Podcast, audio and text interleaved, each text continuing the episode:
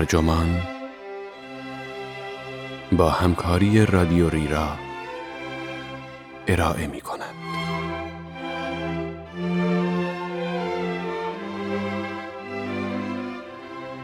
برای بچه ها به جای تبلت بیلچه بخرید. این عنوان یادداشتی است به قلم نیکولاس تامپیو که در آگوست 2018 در وبسایت ایان منتشر شده و ترجمان آن را در بهمن 1397 با ترجمه محمد ابراهیم باست منتشر کرده است. من مهدی سفری هستم.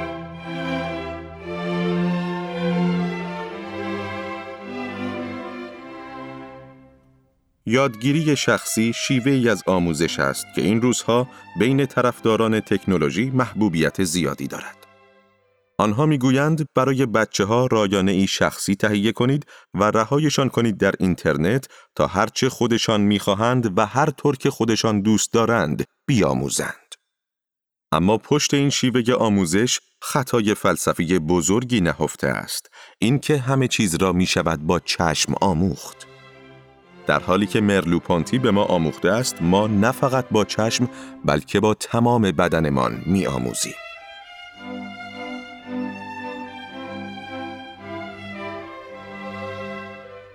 در مزرعی که برای آخر هفته به آنجا رفته ایم خروس می‌خواند و خانواده من با صدایش بیدار می شوند.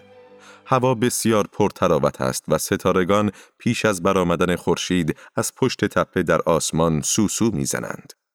به انبار علوفه می رویم که در آن اسبها، گاوها، مرغها، خوکها، سگها و گربه ها انتظارمان را می کشند. سطلهای آب را می شویم و دوباره پر می کنیم و به گاوها و اسبها کاه و یونجه می دهیم. بچه ها برای صبحانه تخم مرغ جمع می کنند.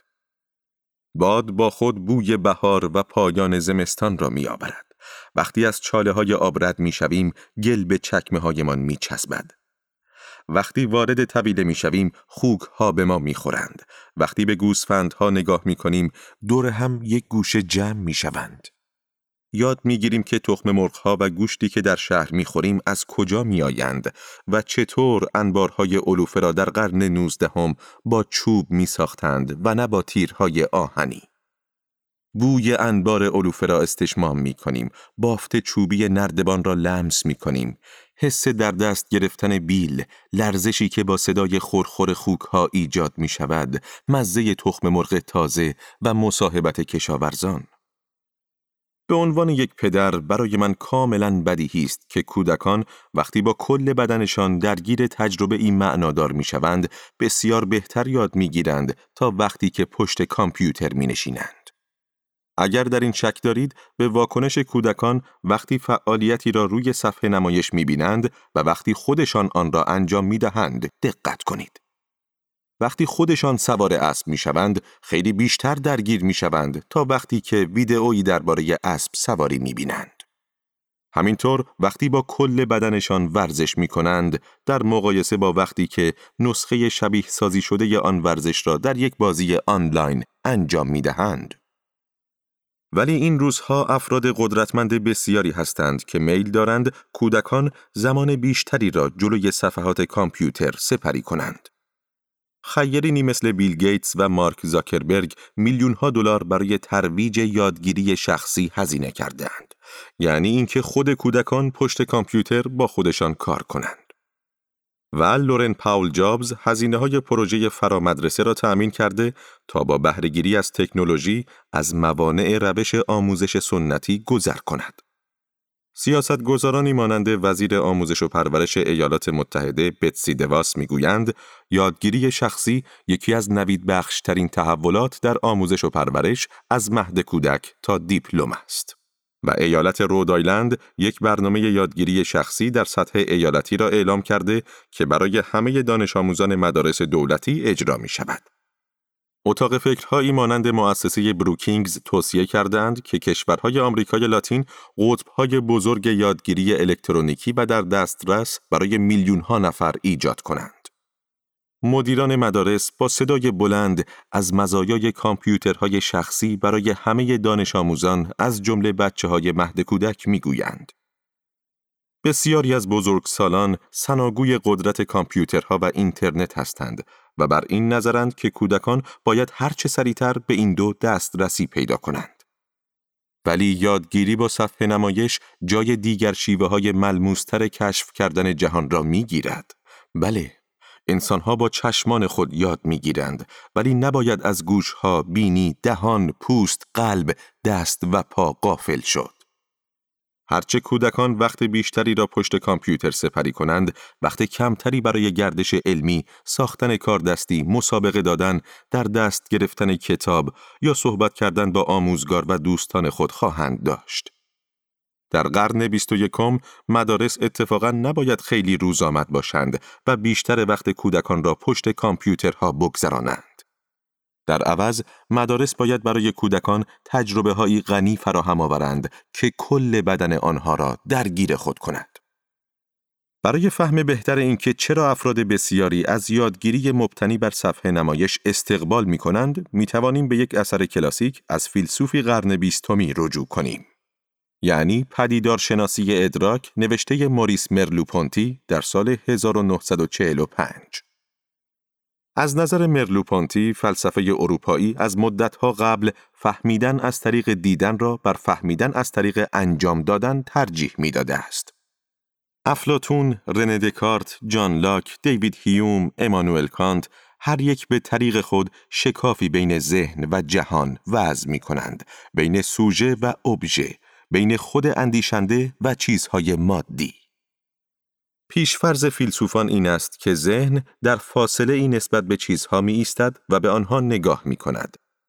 وقتی دکارت گفت می اندیشم پس هستم، در واقع داشت شکافی بنیادین بین خود اندیشنده و جسم مادی ایجاد می کرد.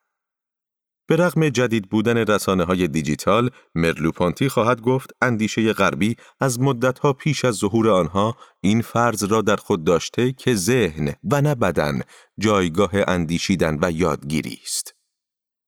ولی از نظر مرلوپانتی آگاهی در اصل نه یک من می اندیشم بلکه یک من می توانم است. به عبارت دیگر اندیشه انسان از دل تجربه زیسته او سر برمی آورد و آنچه ما می توانیم با بدنهایمان انجام دهیم عمیقا بر آنچه فیلسوفان بدان می اندیشند و دانشمندان کشف می کنند شکل می دهد. او می نویسد کل عالم علم بر شالوده جهان زیسته بنا شده است. پدیدارشناسی ادراک با این نیت نوشته شده بود که خوانندگان را در درک بهتر پیوند میان جهان زیسته و آگاهی یاری رساند.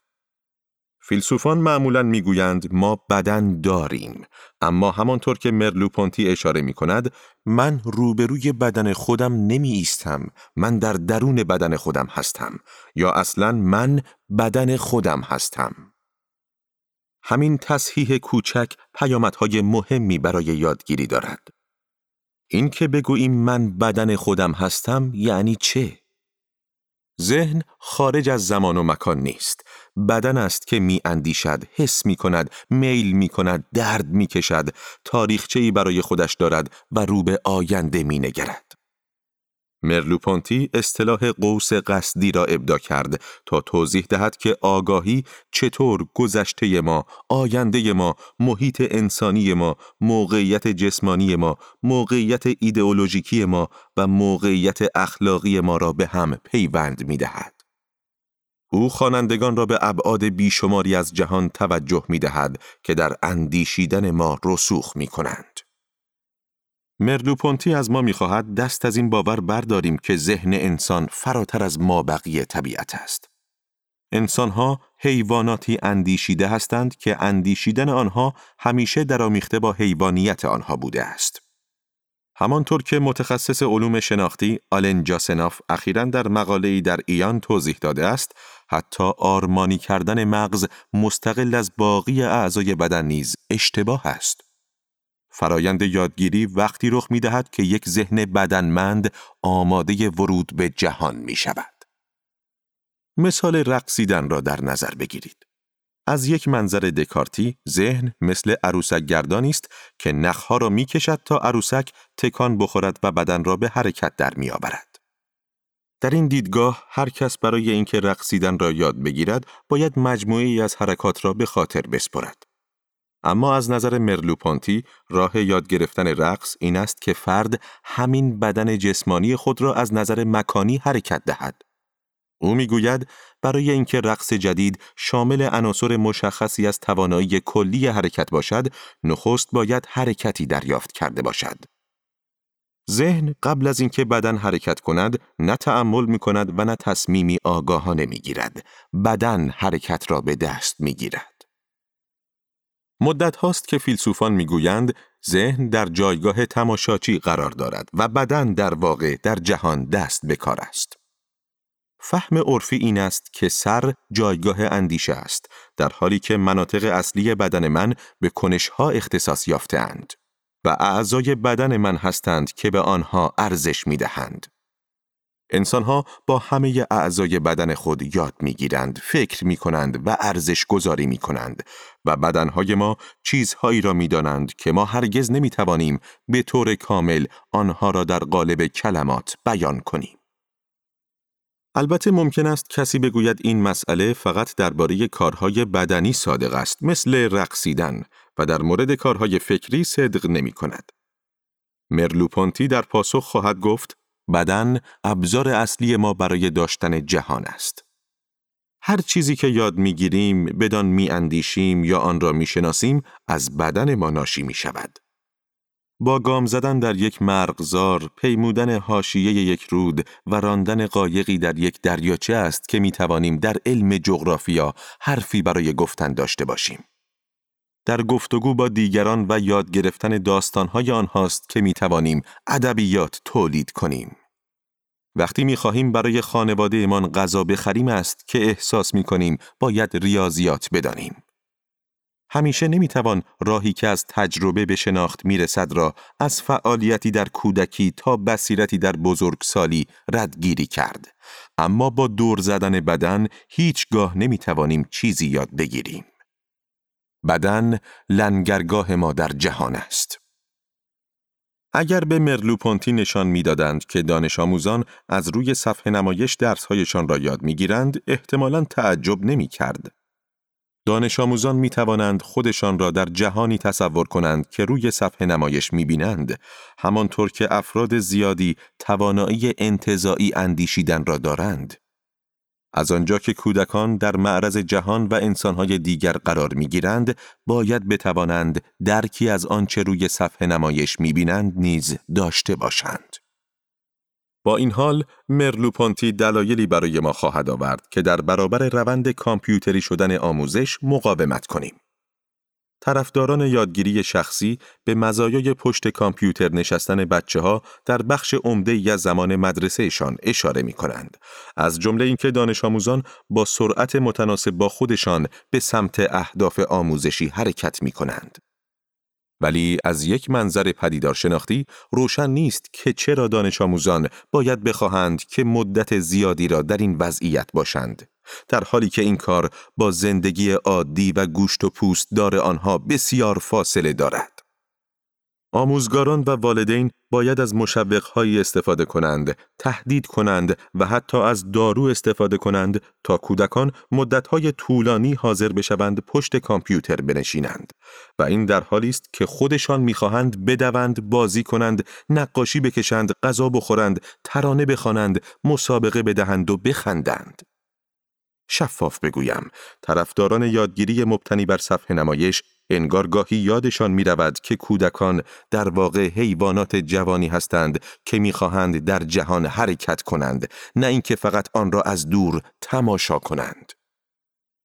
در مزرعه کودکان من از حضور کنار حیوانات، درختان، مراتع، جویبارها، ستارگان و دیگر اشیای مادی چیزهایی یاد می‌گیرند. در این شرایط همه چیز بسیار واقعی تر و بیواسطه تر است تا وقتی که همین چیزها با وساطت یک صفحه نمایش تجربه می شوند. البته این تجربه به سبب رابطه خوبی که ما با میزبانانمان ساختیم اینقدر عمق پیدا کرد. وقتی بچه های من می‌خواستند سوار اسب بشوند، کشاورزان مزرعه آنها را کمک می کردند و وقتی می‌خواستند به بچه ها توضیح بدهند که چطور گوسفندها را از این آقل به آقل کناری ببرند، مستقیم در چشم بچه ها نگاه می کردند. در گرگومیش هوای پیش از شام، بچه های ما با بچه های آنها کنار جویبارها بازی می کردند و لذت می بردند. وقتی سوار ماشین شدیم که از مزرعه به سمت شهر بیاییم، چشمان پسر کوچکم پر از اشک شده بود. نمی‌خواست دوستهای تازهش را ترک کند. از نظر طرفدارانی مانند بتسی دواس، آموزش مبتنی بر کامپیوتر دانش آموزان را توانا می سازد تا با استقلال و با سرعت خودشان کار کنند، در خانه و نه در آن مدارس دولتی خشک و بیرو. اما بنا به تجربه ای که در مزرعه داشتم به شما می‌گویم این خودش یکی از مشکلات یادگیری از روی صفحه نمایش است. کودکان فرصت پیدا نمی کنند روابط انسانی ایجاد کنند. روابطی که برای داشتن یک تجربه آموزشی رضایت بخش بسیار حیاتی هستند. مارکوس هولمز در کتاب مهم خود با عنوان دیپلماسی رو در رو، عصب شناسی اجتماعی و روابط بین الملل در سال 2018 از علمی سخن می‌گوید که این برداشت شهودی را تایید می کند. هولمز با بهرهگیری از پژوهش‌هایی در فلسفه ذهن، علوم شناختی و عصب شناسی اجتماعی می‌گوید برای ایجاد اعتماد و همدلی در میان انسانها، حضور جسمانی آنها در کنار هم ضروری است. گرچه پژوهش او به این پرسش اختصاص دارد که چرا ها در مباحث مهم بر داشتن ملاقات رو در رو اصرار دارند، اثر او این را هم توضیح می دهد که چرا مردم دیدار حضوری را رضایت بخشتر از ارتباط از طریق صفحه نمایش می دانند. مطابق گفته هولمز، ها بر ملاقات حضوری با همکاران خود اصرار دارند. مذاکره کنندگان خوب نوعی حس بازیگری دارند که فقط وقتی به کار میافتد که با همقطاران خود غذایی بخورند، قدمی بزنند، دست بدهند یا گفتگوهای خصوصی داشته باشند. دیپلمات ها می دانند که باید با همقطاران خود در هوای واحدی نفس بکشند و به چشمان همدیگر نگاه کنند اگر بناست به بهترین نتایج دست پیدا کنند. هولمز از عصب شناسی استفاده می کند تا توضیح دهد که چرا ملاقات رو در رو همیشه به نتایج بهتری منجر می شود. پژوهشگرانی مانند مارکو یاکوبونی عصبشناس در دانشگاه کالیفرنیا واقع در لس آنجلس تصویر نظام ای در مغز را ترسیم کرده اند که به انسانها امکان می دهد نیتهای همدیگر را بفهمند. در مغز عصبهایی ای وجود دارد که وقتی ما عملی را انجام می دهیم یا وقتی می بینیم شخص دیگری آن عمل را انجام می دهد فعال می شوند. روانشناسی آمیانه می‌گوید وقتی ما فرد دیگری را می‌بینیم قبل از آنکه بخواهیم تصمیم بگیریم چطور واکنش نشان دهیم کمی فکر می‌کنیم. مطابق نظریه همانند سازی جدید در واقع وقتی عصبهای آینه ای فعال می شوند ما چیزی که فرد دیگر احساس می کند را انگار که برای خودمان آن اتفاق افتاده باشد احساس می کنیم. نظام آینه ای همگام سازی عصبی پیشرفته ای را بین افراد امکان پذیر می سازد.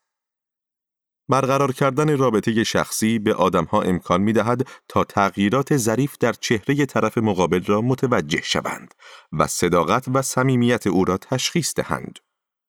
عصب شناسی نشان می دهد که انسانها در خواندن ذهن یکدیگر بسیار ماهرند. مردم اغلب همدیگر را فریب می دهند، اما مواجهه رو در رو در پی بردن به فریبکاری طرف مقابل بسیار مفید است. در بازی های آنلاین میزان اعتماد متقابل افراد بسیار کمتر از بازی های واقعی است. به همین ترتیب میزان سازگاری و جفت شدگی افراد هنگامی که رو در روی هم قرار دارند نیز بیشتر است. ساده بگویم تعامل رو در رو سازوکاری بیرقیب برای فهم نیات دیگران است. فناوری های جدید چقدر می توانند جانشین خوبی برای تعامل های رو در رو باشند؟ هولمز تصدیق می کند که نوشتن، تماس صوتی یا تماس تصویری در بسیاری از رابطه ها اغلب خوب عمل می کنند. اما تأکید می کند که برای رسیدن به بالاترین سطح اعتماد و پیوند اجتماعی افراد باید جسمن با هم ملاقات کنند. هولمز به نقل از جامعه شناسی در دانشگاه پنسیلوانیا به نام رندال کالینز شرح می دهد که افراد مایلند به صورت جسمانی نزد دیگران حضور پیدا کنند تا انرژی عاطفی نوعی احساس اعتماد به نفس، سرخوشی، قدرت، اشتیاق و ابتکار عمل ایجاد کنند. ارتباط از طریق ایمیل یا اینترنت موجب می شود فهم زبان بدن طرف مقابل دشوار گردد یا درک اتفاقات پس ای که برای طرف مقابل در پشت دوربین کامپیوتر رخ می دهد سخت بشود. ارتباط از فاصله دور آن پیوند جسمانی و عاطفی را که در حضور مشترک دیده می شود تأمین نمی کند. می توانیم برخی یافته های عصب شناسی اجتماعی در نظریه روابط بین الملل را به نظریه تعلیم و تربیت نیز تسری دهیم. قرار دادن کودکان در برابر صفحه نمایش به آنان امکان می دهد به اطلاعات دسترسی پیدا کنند، در سراسر جهان با کسانی آشنا شوند، بازی کنند، مطالعه کنند، خرید کنند و غیره. کارهایی که در غیر این صورت امکان پذیر نیستند. اما اگر یادگیری را یک آین برقراری تعامل در نظر بگیریم، آنگاه در یادگیری مبتنی بر صفحه نمایش، انرژی عاطفی کمتری در مقایسه با حضور جسمانی در مکان واحد با دیگر آموزگاران و دانش آموزان ایجاد خواهد شد. دانش آموزانی که به صفحه نمایش نگاه می کنند نسبت به آموزگاران یا دانش آموزان دیگر به همان اندازه اعتماد نخواهند داشت و نگران آنان نخواهند بود. درست است که افراد از پشت کامپیوتر و وقتی دیده نمی‌شوند خیلی راحت تر می توانند فکرشان را بیان کنند. اما این یعنی احتمالاً بیخیالتر و پرخاشگرتر هم خواهند بود. افراد در اجتماعات آموزشی آنلاین به اندازه یک اجتماع حضوری سرمایه گذاری نمی کنند. آن رفت و برگشت های عاطفی که در مزرعه وجود دارد همگام شدن با آن زرباهنگ و ایجاد پیوند با افراد دیگر نمی توانند پشت صفحه نمایش ایجاد شوند. آموزگاران باید در نظر داشته باشند که چطور می توانند چون این فرصت هایی را برای تعداد بیشتری از دانش آموزان فراهم آورند از جمله آنانی که والدینشان وقت یا بودجه کافی ندارند که خودشان به چنین سفرهایی بروند رسانه های دیجیتال حتی وقتی به نحو مناسب استفاده شوند می توانند روند آموزش و حیات اجتماعی بسیاری از جوانان را بدتر کنند. رسانه های دیجیتال در بهترین حالت مجموعه ای از مزایا و معایب هستند و بسیاری از افراد جوان ترجیح می دهند وقتی کمتری را پشت صفحه نمایش سپری کنند. اکثر ما تا حدی به این امر واقفیم. وقتی مدارس خصوصی تبلیغ می کنند، تصاویر این تبلیغ ها اغلب از کودکانی است که مشغول فعالیت بدنی هستند یا مشغول بازی با گروهی از دوستان خودند. کسانی که می‌گویند کودکان باید وقت بیشتری را پشت صفحات نمایش بگذرانند، در واقع با عقل سلیم، فلسفه و علم می جنگند. یک پاسخ معقول به این حرف این است که بسیاری از جوانان از بودن پشت صفحه نمایش لذت می‌برند و با بودن روی شبکه اینترنت کارآمدی خود را افزایش می دهند. این ادعایی است که در گزارش حقوق کودکان در عصر دیجیتال در سال 2014 بیان شده است. این گزارش را گروهی از پژوهشگران استرالیایی با همکاری بنیاد کودکان سازمان ملل یا یونیسف انجام داده اند. پژوهشگران با کودکانی از سر تا سر جهان مصاحبه کرده اند و با استفاده از کلمات و مثالهای آنان چنین جمعبندی کرده اند. با شنیدن احساسات کودکانی از هشت کشور مختلف به این نتیجه شفاف و مهم می رسیم. لازم است گام های ضروری برداریم تا تضمین شود که همه کودکان می توانند از فرصت های دسترسی دیجیتال بهره ببرند. این گزارش شرح می دهد که کودکان از صرف وقت در رسانه های دیجیتال در واقع چه منافعی می برند. کودکان می توانند به اطلاعات دسترسی پیدا کنند. خدماتی که می خواهند زودتر به دستشان می رسد. خودشان را با سیاست و هنرمند عرضه می کنند. تفریح می کنند و دوستی هایی با افراد دیگر در سرتاسر سر جهان می سازند. گزارش بر خطرات رسانه های دیجیتال سهه می‌گذارد از جمله اینکه کودکان در معرض تصاویر خشن و پورنوگرافی قرار می گیرند. ممکن است در استفاده از این وسایل افراد کنند و مسائل حریم شخصی نیز در میان است. اما همچنین گفته می شود که بر روایت مخاطرات بیش از حد تأکید شده است. اگر کودکان و مراقبت کنندگان از آنان مسئولیت پذیر باشند، آنگاه به احتمال زیاد از منافع دسترسی آنلاین بهرهمند خواهند شد. با این حال در مؤخره ای توجه برانگیز این گزارش حرفهای کودکان را از سرتاسر سر جهان در پاسخ به این پرسش آورده است که اگر رسانه های دیجیتال نبودند چه اتفاقی میافتاد. بعضی از پاسخها از نوجوانانی از کشورهای مختلف بدین قرار است. وقت بیشتری را بیرون سپری می کردم. به جای تلویزیون دیدن یا گوشی همراهم یا هر چیزی کارهای مفیدتری برای انجام دادن پیدا می کردم. از استرالیا اگر هیچ رسانه دیجیتالی نداشتم احتمالاً کتاب داستان می خواندم. از تایلند مشکلی ایجاد نمی کرد. بالاخره سیم ما که به رسانه های دیجیتال وصل نیست. رسانه های دیجیتال ما را کنترل نمی کنند. از ترکیه افراد می توانند با اعتماد به نفس بیشتری با دیگران چهره به چهره و نه از طریق اینترنت صحبت کنند. در واقع می توانند با آنها گفتگو داشته باشند. از استرالیا افراد یاد می گیرند که با چیزهای دیگر زندگی را سپری کنند، از راه های دیگر بهره ببرند. از برزیل اولش عادت کردن به آن سخت است اما چون هیچ کس آن را ندارد همه به شرایط جدید عادت می کنند بهتر هم می شود چون همه می توانند بیشتر حرف بزنند برای دوستی هایشان بیشتر کار کنند. از استرالیا. اگر حرکت به سمت یادگیری دیجیتال ادامه یابد، کودکان وقت بیشتری را اگر نگوییم بیشتر وقتشان را در مقابل صفحات نمایش سپری خواهند کرد. قبل از اینکه به مدرسه بروند، از اپلیکیشن ها استفاده خواهند کرد. روزهای خود را در مقابل کامپیوترها خواهند گذراند. مشقشان را آنلاین انجام می دهند و بعد هم خودشان را با رسانه های دیجیتال سرگرم خواهند کرد. کودکان در حال از دست دادن فرصت تجربه جهان با تمام قنایان هستند. تمامیت یک مزرعه بسیار فراتر از آن چیزی است که پیکسل ها و اسپیکرها می توانند منتقل کنند. صفحات نمایش چشمه زندگانی بسیاری از تجربه های آموزشی را خوشکانده اند. تجربه هایی که با گوشت و پوست خیلی بهتر به دست می آیند. این خیزش به سمت یادگیری مبتنی بر صفحه نمایش تنها در صورتی ناگزیر خواهد شد که آدمیان برای متوقف ساختنش هیچ اقدامی نکنند. پس بیایید آن را متوقف کنیم.